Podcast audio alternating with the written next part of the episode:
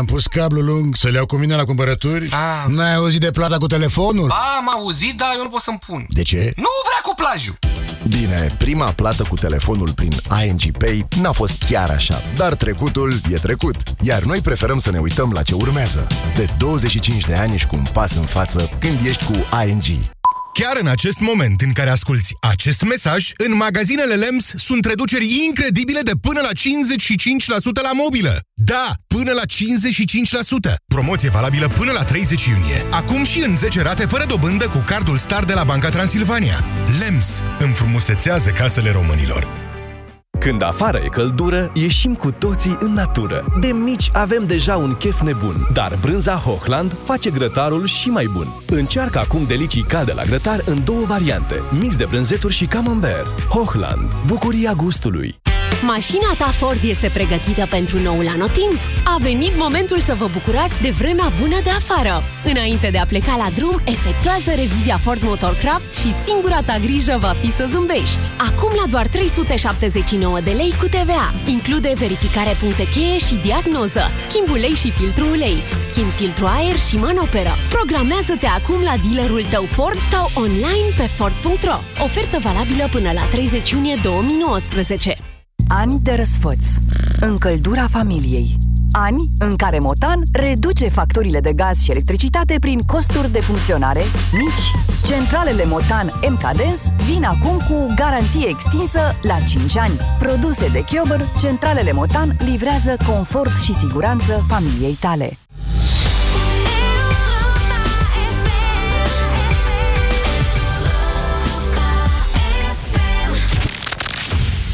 România în direct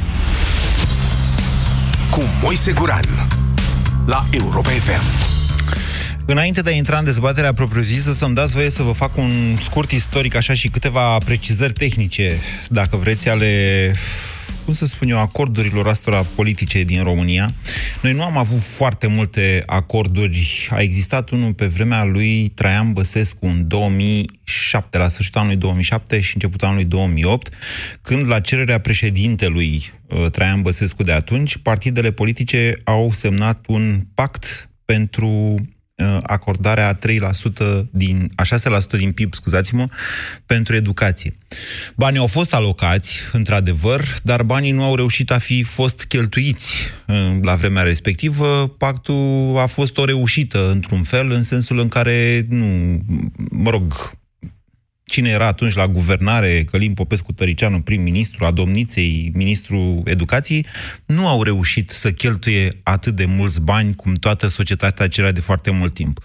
Un alt pact s-a mai făcut din punct de vedere formal la cererea președintelui Claus Iohannis, dacă vă mai amintiți, acum uh, un an de zile.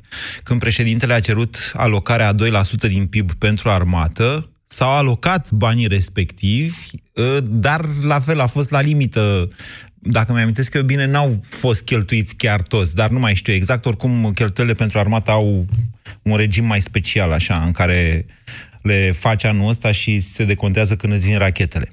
Un altfel, un altfel de pact, dar tot un acord politic, de data asta pus în aplicare, vă povesteam eu mai devreme, a avut loc în anul 2014, 2014 da. În timpul campaniei electorale când Claus Iohannis și Victor Ponta pe final s-au duelat, atunci România era, ce să vezi, surpriză, în situația de a trece prin Parlament o lege de amnistiere a corupților. Și asta a fost tema de campanie a președintelui Claus Iohannis. Victor Ponta a pierdut alegerile și în urma pierderii alegerilor, în două zile, s-au întâlnit acolo frumos în Parlament. Vreau să vă spun și scorul cu care s-a votat uh, picarea legii respective. Ba chiar și o declarație făcută de președintele Camerei Deputaților de atunci, cred că este uh, vorba de domnul Zgonea, nu de domnul Dragnea. Deci, uh, scorul a fost de 293 de voturi pentru respingerea legii de amnistiere a corupției, mă rog, a unor fapte de corupție, un singur vot împotrivă și o abținere. Iar domnul Zgonea a spus, aș vrea să înțelegem un mesaj pe care l-a dat strada în 16 noiembrie, data alegerilor prezidențiale. Dacă suntem duplicitari, nu câștigăm nimic.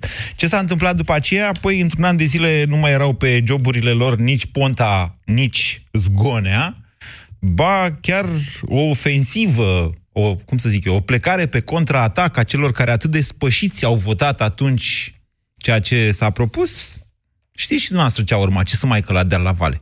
Iată-ne în 2019, după un referendum în care, în mod explicit, poporul a votat, băi, fără amnistie, fără grațiere pentru fapte de corupție, fără ordonanțe de urgență, fără toate astea, președintele a convocat partidele la Cotroceni, a spus pentru revizuirea Constituției și alte probleme, după care a propus acest pact, din care vă mai citesc un singur pasaj, noi, semnatarii acestui acord politic național, ne angajăm ca toate acțiunile noastre să fie îndreptate în direcția respectării pe deplin a principiilor, valorilor europene, a drepturilor și libertăților fundamentale ale cetățenilor, a democrației și a statului de drept, a interesului public al cetățenilor, care sunt singura sursă legitimă a puterii democratice. Numai astfel vom putea asigura prosperitatea, siguranța și bunăstarea cetățenilor noștri. Ce vreau eu să vă mai spun și după aia nu vă mai influențez opiniile, este asta. Acesta este un acord politic, chiar presupunând, știți reacțiile, până acum doar Alde a spus în mod explicit, doamne, nu vrem să auzim de așa ceva, își face campanie electorală cu chestiile astea. Reacțiile comentatorilor au fost de asemenea, wow, ce idee a avut președintele Iohannis, senzațional, bravo domnul Iohannis, îi faceți să semneze acordul, am fost niște dobitoci, sau nu mai știu cum au zis cei de la Republica, de exemplu. Mm, în același timp, aș vrea să spun că acest acord uh, politic, el nu are o putere juridică, singura putere pe care o are este ca dacă îl încalci ca om politic, să riști să te sancționeze la vot electoratul. Că, băie, ce obraz ai avut, mă, când ai semnat tu aici și după aia n-ai respectat. Și lumea să vină și să zică, băi, ia să nu-l mai votăm pe ăsta, că uite, a semnat și n-a respectat ce a semnat. Întrebare pentru dumneavoastră. Este aceasta o strategie eficientă pentru România a președintelui Claus Iohannis? Uh, trebuie să vă mai spun ceva, din punct de vedere tehnic. De ce au avut loc consultări la Cotroceni? Pentru că revizuirea Constituției se face de către preș- la inițiativa președintelui după propunerea guvernului. Altfel spus, președintele Claus Iohannis trebuie să convingă pe doamna Dăncilă să-i propună revizuirea Constituției. Trebuie să discute acolo și cu partidele, tu zici ce să mai... Și știți că au fost astfel de discuții. Fiecare a venit și a spus, eu aș vrea să modificăm asta. Alții au zis să modificăm asta. E, după ce propune guvernul, care e un guvern PSD în momentul de față, PSD-ALDE, mă rog, cât o mai fi cu ALDE, președintele inițiază, după care în Parlament se despate, se votează cu două treimi și în final poporul aprobă modificările, dacă e de acord cu ele, printr-un referendum. Deci, uh, era important să se înțeleagă, mă gândesc eu. Este sau nu aceasta o strategie bună? 0372069599. Cristian, bună ziua! Bună ziua, domnul Moise, mă bucur că am intrat în, uh, în direct cu dumneavoastră. Din punctul meu de vedere, cred că pactul acesta stabilit, mă rog, propus de către președintele României, cred că nu are nicio valoare deci. uh, datorită faptului că, mă rog, din experiență, ultimul referendum uh, vis-a-vis de cei 300 de parlamentari, fără a ține cont de uh, Parlament unicameral, bicameral, nu este pus în continuare în uh, temă. Păi dacă nu au avut un pact? Păi, auziți, uh, din punctul meu de vedere, cred că un pact nu te face cu nimic mai, uh, ca să zic așa, politically correct, față de un angajament uh, vis-a-vis de uh, o alegere a poporului. Ok. Bun, Acum, deci să spuneți că un referendum avea oricum o forță mai mare decât un acord politic. Da. Da, pentru Din punct că de vedere juridic. Exact... Din punct de vedere da, juridic, da. da, aveți dreptate. Și... Da. Ok. Și atunci, pe lângă acest lucru, uh, din păcate, domnul președinte Iohannis are o, mă rog, o perioadă de 2 ani de întârziere. Cu referendumul, ziceți? Cu referendumul, cu toate măsurile pe care acum, uh, mă rog, din punctul meu de vedere, ca și votant, da. le-a luat uh, în stil pompieristic. De ce spuneți pompieristic? Uh, pentru că probabil, uh, mă rog, oricum scorul PNL-ului... Pompieristic înseamnă precipitat. Exact. Ra- repede sub presiune, aia înseamnă pompieristic, da? Exact, da. Pentru că a simțit oarecum, uh, mă rog, apropierea alegerilor Asta înseamnă o premeditare și o planificare mai degrabă decât ceva. Pompieristic ar fi fost dacă, de exemplu, uh, când Dragnea era pe punctul să dea ordonanțe de urgență, Iohannis ar fi zis convoc referendum. Adică așa cum s-a întâmplat în 2017. Da, sunt de acord cu dumneavoastră, doar că uh, și la momentul actual, faptul că uh, domnul președinte nu ține cont de, mă rog, uh, vechiul sau, mă rog, ultimul referendum vis-a-vis Ultimul de aprobat, modificarea da, din 2009. Exact. Uh, ne ridică nouă cetățenilor, celor care votăm, ne ridică un semn de întrebare. Faptul că, uh, nu știu, uh, PNL-ul nu conștientizează că nu a câștigat nimic în mod deosebit, Mm. ci faptul că, mă rog, PSD-ul a pierdut efectiv pe mâna lui. Bine. Mulțumesc, Cristian. De principiu să știți că asta cu pf, referendumul din 2009 ridică o problemă majoră, mai ales partidelor mari, care au de împărțit mai multe funcții. Um, și atunci ele își pun problema, ok, dacă rămân 300 de locuri în Parlament, uh, câți dintre noi, pe ea, câți vicepreședinți avem? S-ar putea să avem mai mulți vicepreședinți decât locuri în Parlament. 0372069599. Revenim la strategia președintelui Iohannis cu acest pact. Îndrăzniți să faceți și comentarii, adică prognoze. Va fi sau nu acceptat, semnat acest pact? Mihai, bună ziua! Vă salut, domnul Moise. Uh, Am să mă întorc puțin, revin. Zice așa, vorba zboară, scrisul rămâne. Da. Nu, pronunția mea în latină n-ar fi fost foarte bună, le dădea motiv să râdă. Dar, domne, ce vorbim acum și o batem în cuie, o scriem, mai târziu putem folosi hârtia respectiv, electoratul poate fi folosit să-ți dea peste nas dacă tu ne, nu respecti ceea ce ai semnat. Deci este un pas bun al președintelui, este începutul unei normalități, nu știu cum va continua de aici încolo, dar rău nu poate fi. Deci dumneavoastră spuneți că este un început bun pentru Un că început electoratul, bun electoratul vine și le Va dă avea peste de ce nas să cu se hârtia. agățe. Păi sigur, va veni și se va agăța de treaba asta. Dom'le, ați votat și să vedem că electoratul nu mai este electoratul de acum ani de zile în care vota orbește când îi dădeai u- u- un litru de ulei. Au început să gândească, domnule, și de asta am și ajuns la rezultatele astea la ultimele alegeri. Electoratul a început să gândească. Generația asta tânără care până acum se fereau de ea și se vor feri în continuare de ea, Da. nu au început să se ridice. Ceea ce e foarte bine. Ceea ce e foarte bine. Deci dumneavoastră spuneți că e o strategie bună pentru România acest pact pe care îl Foarte propune bună, președintele pentru că Iohannis. până la urmă, la cum a îmbrăcat el, nu știu care sunt intențiile ascunse dacă are. Dar în ambalajul în care a îmbrăcat-o și eu așa văd lucrurile, domnule, până la urmă e bună pentru România.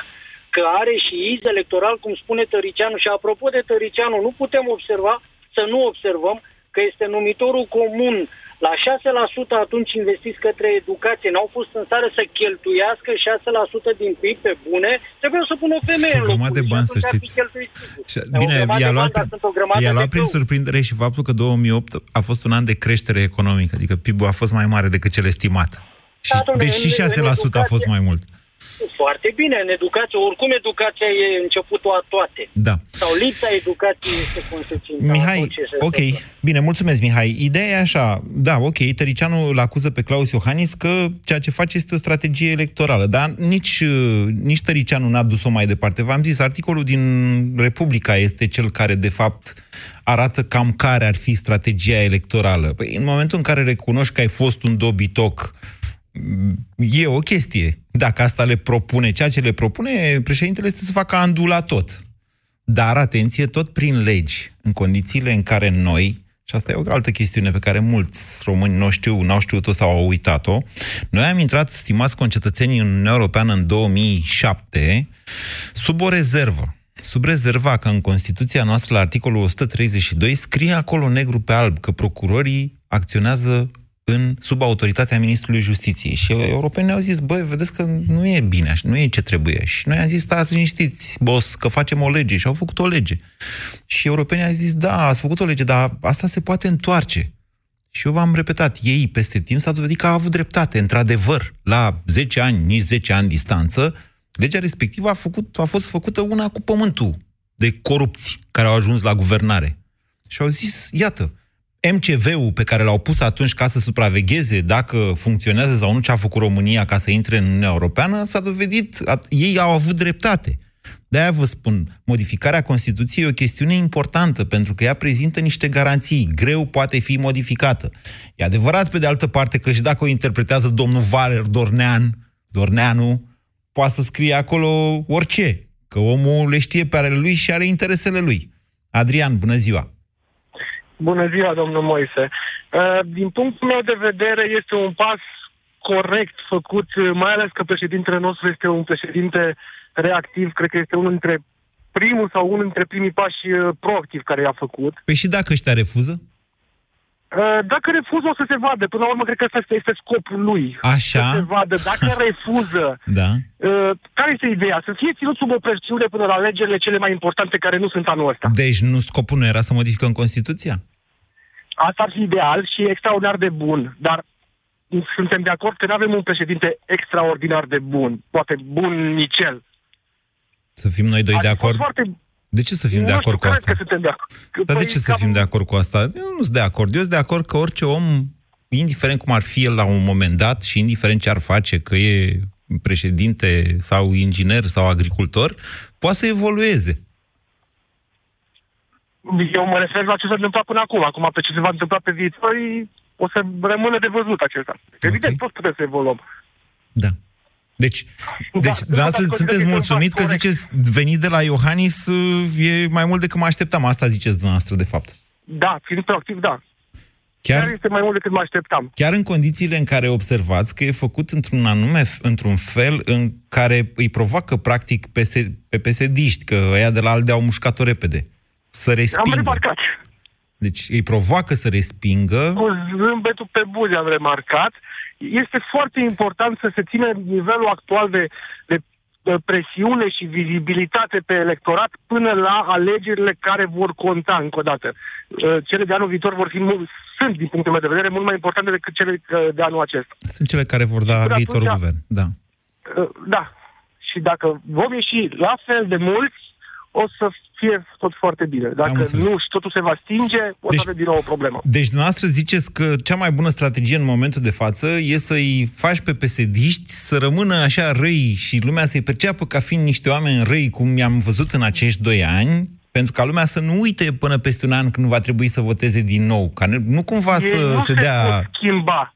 Din Da. punctul meu de vedere, asta este limita lor. Ok. Bine, ok, cum spuneți dumneavoastră, eu vă spun că s-ar putea, bine, poate mă înșel eu, eu nu cred că vor mai conta foarte mult pesediștii la alegerile de anul viitor. Așa cred eu. Așa mi se pare mie că merge societatea. Și atunci îmi pun problema, dar nu are, oare nu pierdem timp prețios în momentul de față? Dacă tot am stabilit că ne va lua mult timp să reparăm ceea ce au stricat în acești doi ani, de la economie și până la justiție și ce vreți dumneavoastră, stat de drept și așa mai departe, oare ar trebui să pierdem încă doi ani? Mai sunt un an și șase luni până în decembrie 2020, când vom vorbi despre un nou guvern, poate? Marian, bună ziua! Bună ziua, Moise. În legătură cu pactul, nu mi se pare o tragere de timp și o deturnare a atenției de la referendum. E pe principiu, hai să facem o ședință, să mai discutăm, ne mai întâlnim și noi, în loc să se apuce direct de, de treabă. Adică referendumul are valoare de lege, pactul este, putem să semnăm și noi două hârtii în care vrem un viitor luminos. Deci ziceți că face un exercițiu de comunicare președintele cu acest pact. Am un exercițiu de imagine. Aici, din punctul meu de vedere, mă ratează șansa de vrea să intre în turul 2, nu să intre în cărțile de istorie. În momentul de față ar fi putut uh, foarte bine, pe lângă referendumul acesta, să fie transpus în Constituție și referendumul anterior, atitudinea unor ascultători și cunoștințelor care spun a, e prea mult timp de când a fost făcut uh, referendumul, nu are importanță și nu știm noi exact ce înseamnă că sunt 300, că e o singură cameră, că din atitudinea asta da. paternalistă, că cine tratat, faptul că poporul este tratat cu aroganță ca și cum n-ar ști cu ce să mănâncă. Nu, poporul știe clar. 300 înseamnă fix mai puțin parlamentari. Da, niște costuri mai Că mici eu în cam- esență, și, dar, uh, dar încă o dată, ea a fost atunci, la vremea respectivă, a și form, fost formulată așa de președintele Traian Băsescu de atunci. Dar și răspunsul poporului a venit ca, ca pe o sancțiune pentru clasa politică, o sancțiune pe care mulți dintre noi în continuare vrem să o dăm, și astăzi. Da, păi a doua sancțiune a venit acum, la referendumul acesta. Corect. și la alegerile. Corect, în condițiile în care uh, fapte de, uh, deci susceptibili de a fi subiecti de fapte de corupție sunt de fapt cei care au putere, în special politicieni. Adică ei sunt cei care nu pot fi amnistiați. Ok, deci dumneavoastră ziceți, care, care va fi efectul acest, acestei propuneri? E un exercițiu de imagine, ziceți dumneavoastră, ok, Da, ce este se va un întâmpla mai exercițiu departe? de imagine. Uh, oamenii consider eu că vor veni în continuare la vot. În sensul în care au observat în momentul de față că avem un cuvânt de spus și chiar putem să sancționăm ca în Grecia antică când se organiza referendum pentru exilarea unui, unui anumit om. Bine, Marian, vă întreb ce se va întâmpla mai departe în urma acestei propuneri de a semna un pact. Va fi el A, acceptat? ce vor face, nu va fi acceptat? Nu, ce, vor, ce vor face politicienii uh, nu contează. Din punctul meu de vedere, sancțiunea va veni frumos la vot. Ok, mulțumesc. Adică dacă unii oameni își fac planuri pentru turul 2 sau pentru mandatul 2, Dacă vă referiți la Claus Iohannis, cred că, dom- deci nu cred că se poate pune problema să nu intre în turul 2. Întrebarea este dacă poate câștiga din primul tur. Adică... Nu. Bine. nu, pentru că tocmai uh, tratarea aceasta cu aroganță și amânarea și mm, da. discuții interminabile, în loc să rezolvăm uh, problema, Bine. Ok, mulțumesc, Marian. De principiu să știți, ca să, ca să câștige din primul tur cineva alegerile prezidențiale, trebuie să ia mai mult de jumătate din numărul total al votanților, adică 18,2 milioane împărțit la 2, 9,1 milioane. Cam cât au fost acum în total la vot, dar pe de altă parte vedeți că energiile sunt mari și nu e departe domnul Iohannis de a câștiga din primul tur. Mai e mai e până la prezidențiale, dar acum, uite, a ocupat scena și dansează, invită pe ceilalți, conduce, practic. Răzvan, bună ziua! Salut, salut, Moise. Uh, consider că după, după mult timp de, de când a început acest mandat al, lui- al domnului Iohannis, e pentru prima oară, să zic, când uh, și-a dat seama că cea mai bună apărare e atacul. Și exact cum spunea și un uh, antevorbitor, uh, e bine să, să-i ții în șah. Le-a dat Uh, șah, până acum- de acord. până Deci cu acum- asta le-a dat șah. Întrebarea e ce urmărește cu acest șah. Ce urmărește? Urmăre... Eu cred că, de fapt, e un pact moral. Dar vrea să demonstreze moralitatea politicienilor. Dacă mai există, deși de 30 de ani uh, s-a dus foarte mare lipsă. Și cum ar urma să acest demonstreze acest lucru? Că vine PSD-ul și zice, bine, domnul președinte, ia, a, ne place, hai că semnăm. Hai că semnăm și noi. Asta ce? Demonstrează că PSD-ul ce? Eu așa aș face dacă aș fi în locul lor, vă spun sincer. Adică Tăricianu a luat-o foarte pe persoană fizică, că așa e mai balonată personalitatea domniei sale. Dar eu mă aștept ca Sincer, mai PSD-ul mult să ca pe semneze căciulă. chestia asta propusă de președintele Claus Iohannis. Sigur, dacă noi ne-am așteptat după referendum și după alegerile europarlamentare să se schimbe total, să o ia la 180 de grade situația, ne-am înșelat. Dar lucrurile ușor, ușor încep să se îndrepte. Nu, eu încerc să vă spun că au mai eu făcut cred chestia că- asta. A- S-au mai întors așa. Tocmai v-am citit de pe Hot News din 2014. După, ce au, după o campanie în care s-a vorbit numai despre corupție. Dar nu știu dacă vă mai amintiți, eu însumi le-am cerut tuturor să se jure că nu dau grațiere pe corupție. Și primul a răspuns Claus Iohannis pe Facebook, a, a scris acolo, îi răspund lui Moise Guran, nu voi da niciodată. După care au răspuns toți. Mai puțin uh, arogantul, nu-i mai zic numele care, mă rog, Sigur, i-a, acolo a pus e purtătorul de exact cuvânt ce să spuneam. răspundă. Da, în fine. Un pact de moralitate. Da. Acolo s-a văzut de fapt. Nu e nimic legal. Domnule, acest după pact aceea, Nu are valoare legală. după Nu aceea are și-au valoare pus, legală. și-au pus cenușă în cap. psd și-au pus cenușă în cap și au zis, bă, am greșit. Bă, dar cum am greșit? Bă, dar cum am putut să greșim așa? Incredibil. Asta era la sfârșitul lui 2014. La sfârșitul, lui- la jumătatea lui 2015, Ponta era trimis în judecată. La, la sfârșitul lui 2015 aveam căderea guvernului în urma uh, evenimentului de la colectiv.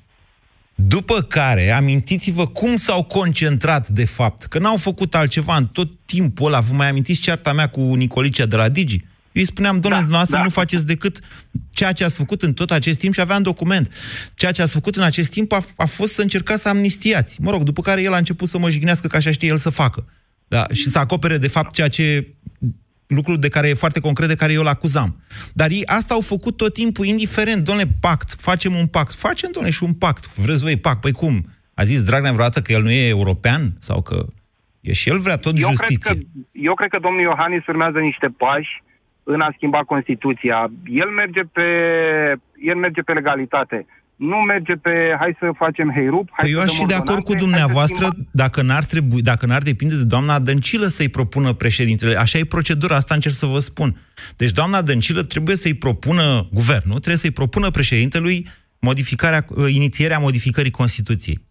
Cred că doamnei Dăncilă trebuie să-i explice ca la un mic copil și încearcă să facă pași mărunți, ca dumneai să înțeleagă. Ei Pentru zic dacă că i-a luat trece prin din prima- surprindere, ca pe noi toți cu pactul ăsta, că s-au întâlnit și au vorbit, dar n-a zis nimic de niciun pact. După aia a zis, surpriză, Sigur, aici cred că e, rămân la, la părerea mea, e un pact moral. Bine. Care Mulțumesc. valoare legală momentan nu are. Nu are cum Dar să care aibă. Poate, Da. Exact, dar care poate influența mai departe decizia. Cu condiția să fie respectat. Pe de altă parte, așa cum spunea și dumneavoastră, da, este un șah. Adică te testezi. Cum fac rușii când vin spre România cu avioanele, să vadă cum reacționezi, cât timp, ce timp de reacție ai și așa, ești pregătit? Ok, la fel și Iohannis acum, le-a trimis o rachetă, ia să vedem ce fac. Cum procedează mai departe psd Că la psd e problema, că USR și PNL au zis, da, domnule, semnăm. Cioloș a zis, domnul președinte, mai băgați niște chestii acolo, că uite, ar mai trebui ceva, v-au mai scăpat niște lucruri.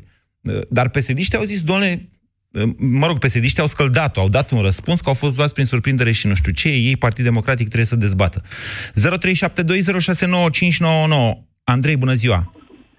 Salut, Moise. Um, părerea mea este că este trimisă această rachetă ca să vadă cât de mult se pot uh, certa ei între ei și care mai sunt centri de decizie din PSD. Bună observație. Deci, practic, Iohannis le-a băgat mortul în casă, ziceți.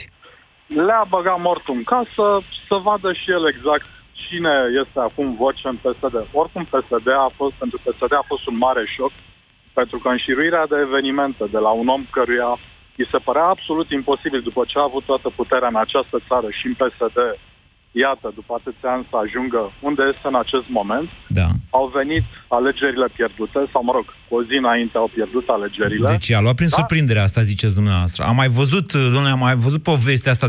Domnule, dar nu v-am dat noi, hai să vă spun că nu numai în sondajul IMAS era scorul ăla pentru PSD, și în scopul dădea tot pe acolo. Și alte case de sondare dădeau tot pe acolo.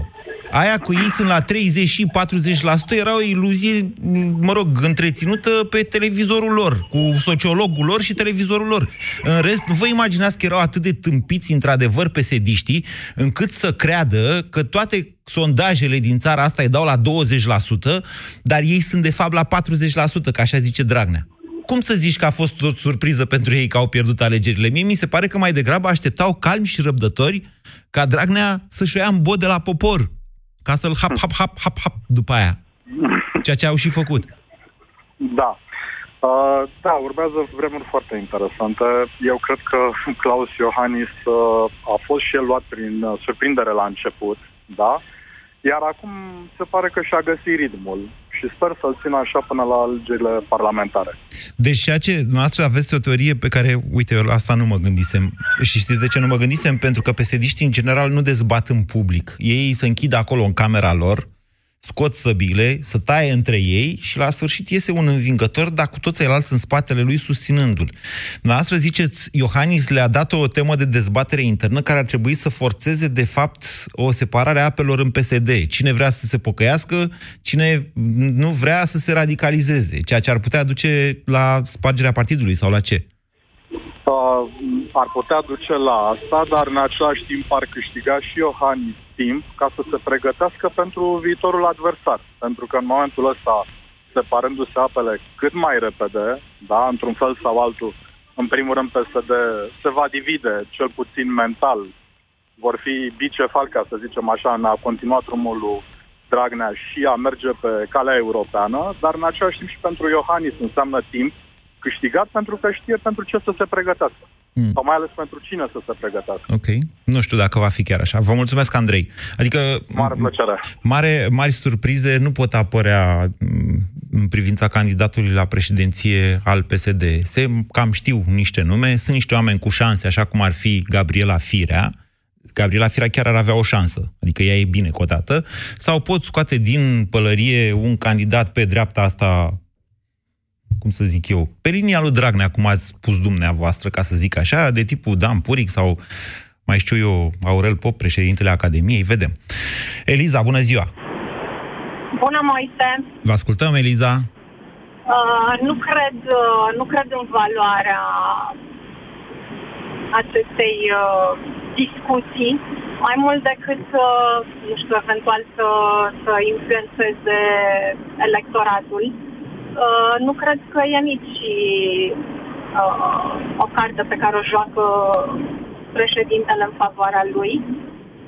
Uh, ce cred însă e că ar trebui ca noi, electoratul, să susținem, uh, să susținem mișcarea asta. Semnarea acestui pact între Dacă, partide. Uh, nu neapărat. Și schimbarea în Constituție. Schimbarea în Constituție, da. Asta poate, asta poate fi o sămânță, așa cum uh, au mai fost și altele plantate de președinte care până la urmă au avut o finalitate. Da. Uh, nu, nu, uh, sunt neutră în privința președintelui până în momentul ăsta, nici nu-l admir, nici nu-l blamez, pentru că nu m-am lămurit încă dacă atitudinea lui de până acum a fost uh, uh, cauza lipsei competenței sau uh, o strategie.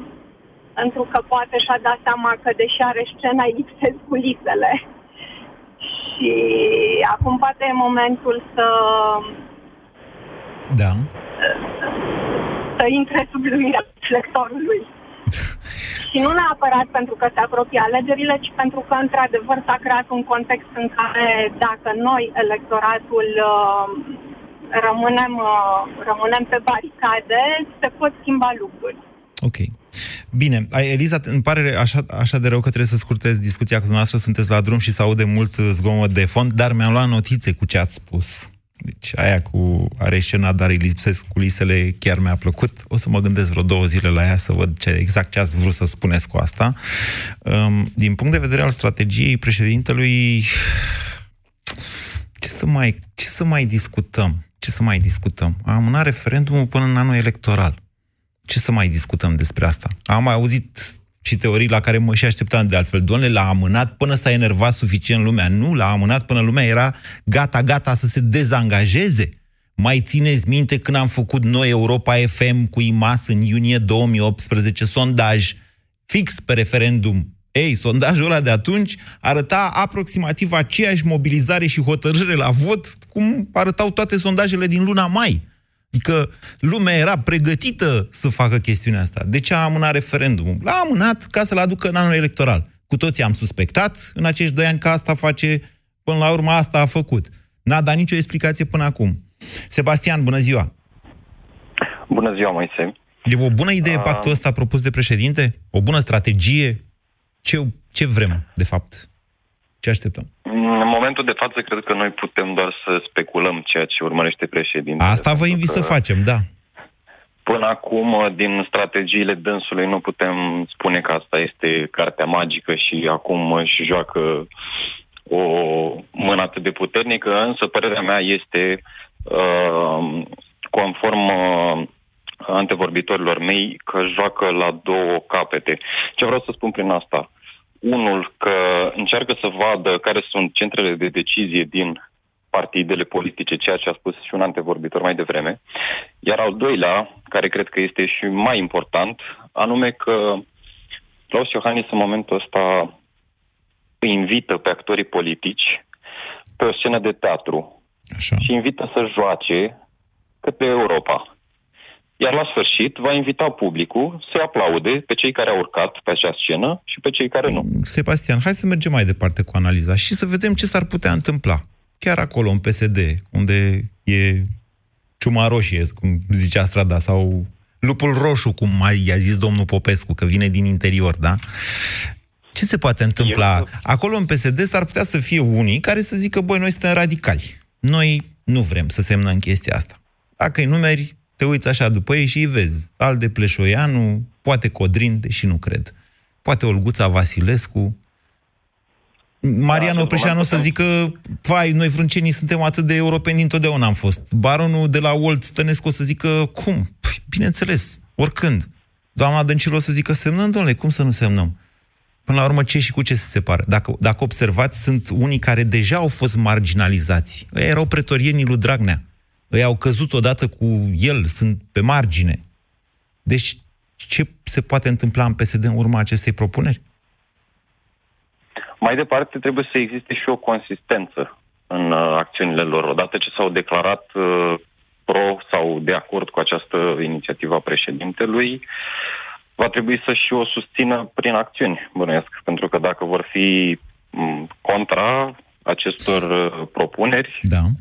Vor fi m, marginalizați poate și de partid. Aici nu pot da cu părerea foarte prompt, pentru că nu știu ce gândesc. Aici și e o altă foarte... chestiune care m-a pus pe gânduri din propunerea domnului Iohannis. El zice peste tot așa, transpunerea în leg- în legislație interdicției privind amnistia și grațierea pentru infracțiuni de corupție. Ei, scuzați, ce s-a votat la referendum nu poate fi transpus în legislația obișnuită, ci în legislația constituțională, adică doar în Constituție. Că aia e, aia e instituție din Constituție, amnistia și grațierea. E definită acolo. Dacă vrei să o limitezi, nu poți face printr-o lege. Apoi, transpunerea în legislație interdicției adoptării de către guvern a ordonanțelor de urgență. La fel. Se poate, dar prin Constituție. Transpunerea în legislație a măsurilor necesare asigurării integrității funcției publice. Ok, aici se poate face o legislație. Revizuirea legilor justiției, inclusiv a ordonanțelor de urgență, nu știu ce. Păi ce v-am zis mai devreme? Schimbă legile, normal că le schimbă, cum le-au schimbat, așa poate să le schimbe și invers, dar noi avem o problemă din Constituție și cu legile justiției. Independența procurorilor sau subordonarea lor lu- bă, sub ministrul justiției e o chestie scrisă în Constituție și interpretată deja de Curtea Constituțională. Deci... Da, părerea mea este că acest pact are o simplă valoare politică și atâta tot. Nu Asta are e nicio clar, valoare- nu are, are valoare juridică, categoric, dar eu vă întreb ca, ca efecte. Adică de ce nu propune președintele direct, băi, modificăm, angajați-vă că modificați Constituția. Să fi zis așa. Noi, partidele, ne angajăm, nu transpunerea în legislație, că aici lasă loc de întors. Ei poate să scrie și în legi lucrurile astea, dar valoarea lor este fix cum a fost și până acum, din păcate. Mă înțelegeți ce vă spun? Da, este destul de, destul de dificilă și strategia domnului Iohannis, având în vedere că până acum nu a avut niște acțiuni clare și prompte, uh, dar uh, rămâne de văzut. Cred că uh, încă un uh, mic aspect pe care vreau să-l adaug și uh, voi încheia. Da, Sebastian. Uh, conform antevorbitorilor mei, cred că acesta vrea să și mențină o tensiune în, uh, în rândul electoratului, deoarece până acum el, uh, conform spusele dumneavoastră, s-a legat până acum de rău, s-a legat de Dragnea, s-a legat de legile justiției. Acum că Dragnea a dispărut din peisaj, trebuie să se lege în continuare de ceva să mențină starea de tensiune în rândul electoratului. Da, i-a dispărut adversarul, e o mare problemă. E o mare problemă. Că Și cred că acesta este și unul din motivele pentru care a inițiat această... Ok, vom vedea dacă e așa sau nu. Vă spun că cine știe ce reverberații ale acestei propuneri n-au prea fost. Nu prea s-a vorbit despre ea. Adică a făcut fantazii o analiză pe G4 Media, în Republica iarăși un editorial. Poate ori mai urma. Ciprian, bună ziua! A închis, scuze, Ciprian. Ștefan, bună ziua! Bună ziua! Vă ascultăm. Uh, Eu consider că domnul Iohannis uh, rămâne la fel de pasiv ca și până acum.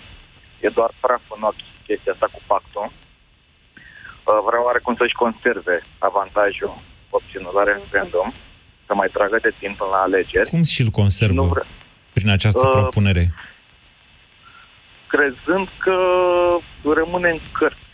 Păi e în cărți, e președintele, e dirijorul, nu Exact. e în cărți. Cum să nu fie în cărți? Mm, Nu cred că e suficient de hotărât să treacă la o adevărată ofensivă pentru schimbarea Constituției, de frică să nu piardă acea, această luptă cu partidele. Păi cum s-ar putea să o piardă? Adică dumneavoastră ziceți că nu e hotărât să inițieze revizuirea Constituției? Uh, da, uh, punând toate subiectele importante în discuție. Păi și ce tensiune mai mare ar fi decât ca după referendumul în care poporul a votat foarte clar, la fel de clar, chiar mai clar decât în 2009, uh, guvernul să nu vrea să propună revizuirea Constituției și președintele să zică îmi pare rău, ăștia nu vor. Voi ați votat, dar ăștia nu, mai, mai rău de atâta ce ar putea obține? Adică Păi mă gândesc că poate nu va fi privită chiar ca o victorie, ci ca o înfrângere în fața lor, dacă nu va reuși să ducă la bun sfârșit. Păi de ce? Că Obiectivul abia ar de schimbare avea a motive să Constituției. ceară demisia guvernului. Sunt, adică se cre... oricum momentul este extrem de tensionat, tensionat v-am spus. Ar fi trebuit totuși să forțeze nota acum. Era momentul optim, ideal.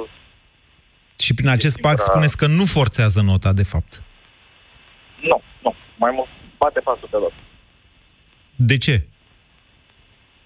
Să-i conserve probabil avantajul. Eu, eu așa am gândit. Am înțeles. Deci ține Chiar la mingea, acest ține mingea la mijlocul terenului, nefiind hotărât exact. să atace, pentru că nu știe sigur dacă reușește să marcheze, dar în același timp să nici nu intre cumva în defensivă. Exact. Aici ne înțelegem noi când vorbim despre fotbal. Mulțumesc, Ștefan. Uh, mai am timp și de Daniel? Nu prea mai am timp de... Mai am 30 de secunde. Daniel, bună ziua! Bună ziua! Exercițiu moral, zice. Ei bine, nu este. Căci în momentul în care, ca gospodină de la Videle, spui că mergi la referendum să votezi, iar la două zile diferență spui că, pardon, m-am împiedicat, moralitatea ți-ai pus-o pe tavă. Deci nu este exercițiu. Mai departe. Uh, Ce uh, se vrea? Da, se vrea atâțarea în rândul coaliției, care nu mai există de mult și se mai dorește ca în fața Uniunii Europene să fie un exercițiu de forță. Căci 15% minim reprezintă acest pact, care poate să devină mai mult decât un pact, dar are și valoare de minim 15% din asigurarea către UE în ceea ce privește MCV-ul. De altfel nu este altceva decât cu mantă spre MCV. Interesant. Ce dorește domnul Daniel. Tăricianu? Da. Domnul Tăricianu uh, dorește ca atunci când este în sfârșit, după 30 de ani, vine cineva și propune un drept fundamental pentru cetățeni. Ce propune? Că el exista. Să fie respectat? El spune așa, uh, nu e mai o capcană. Păi, păi de ce este mai o capcană? E o capcană. Păi ce mă, că uh, dacă se transpune prin mantă, prin imposibilitate, prin orice în legislație, noi devenim și responsabili de ce facem. Păi Meleșcanu, pentru ce s-ar fi putut întâmpla uh, dacă exista deja în legislație ce înseamnă dreptul fundamental Daniel, la vot. Meleșcanu, dacă am încălcat drepturi, răspundere. iertați-mă că s-a terminat emisiunea și trebuie să vă scurtez, v-am zis că nu aveam decât 30. Deci, dacă au încălcat uh, drepturi fundamentale, răspund oricum. Un astfel de pact nu-i face nici să răspundă mai mult, nici să răspundă mai puțin. E capcană, într-adevăr, e capcană, așa cum a zis uh, Tăricianu, pentru că pur și simplu acest pact îi face, cum scriu băieții de la Republica, să recunoască că au fost niște dobitoci. Dar, dincolo de asta, om trăi și om vedea. Vă mulțumesc! Ați ascultat România în direct la Europa FM.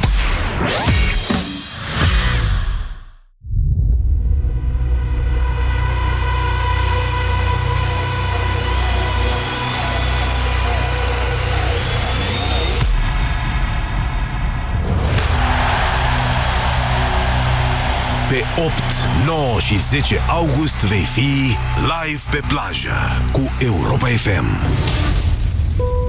Oferit de Selgros. Susținut de Primăria Municipiului Mangalia.